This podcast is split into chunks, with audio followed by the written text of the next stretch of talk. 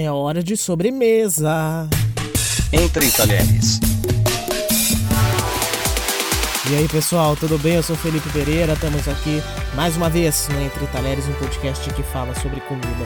Já dei um spoiler, né, antes da abertura, nós vamos falar sobre sobremesa, nós vamos falar sobre uma coisa que muita gente gosta, brownie. Brownie é uma coisa que, que eu acho que é unânime, assim, todo mundo gosta daquela massinha fofinha com aquela casquinha, não é verdade?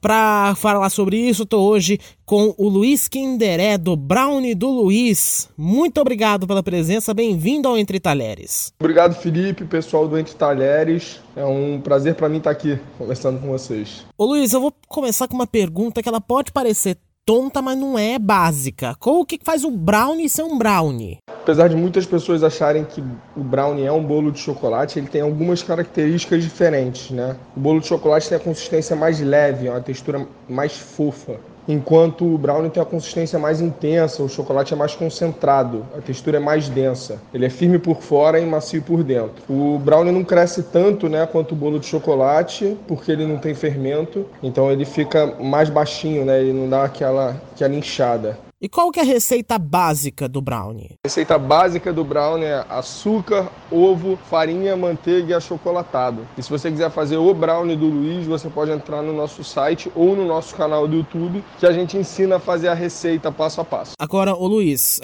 acabou falando aí de uma base desse brownie, né? Com base nessa base, onde é que nós podemos inventar sabores diferentes? A partir dessa receita base, você pode criar milhares de outros produtos, né?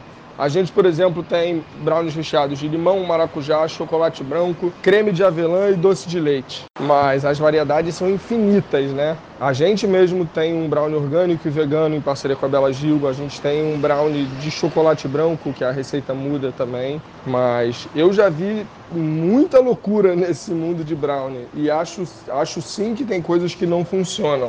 Por exemplo, brownie de bacon. Eu já vi gente fazendo, experimentei e achei muito ruim. A gente falou mais cedo sobre a receita, mas para quem quer tentar em casa, qual que é o segredo pro brownie ficar fofinho, hein? Quem quiser fazer o brownie em casa, eu sugiro uma balança de precisão para botar as quantidades certinhas e também ficar muito atento no forno para conseguir ficar com aquela textura puxa-puxa dentro. Luiz Kinderé do Brownie do Luiz, muito obrigado pela presença entre talheres. Eu é que agradeço o bate-papo e queria chamar toda a galera aqui para seguir o Brownie do Luiz no Instagram, no Facebook, no YouTube. Brownie é B R O W N I E do Luiz é com Z.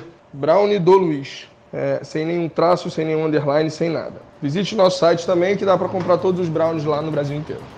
É isso. Obrigado, beijo, beijo, beijo. Prazer é todo nosso sempre e sempre é uma alegria ter você aí em casa ouvindo o podcast. Estamos nas redes sociais, arroba podcast Entre Talheres. Você pode mandar sua sugestão, interagir com a gente e participar.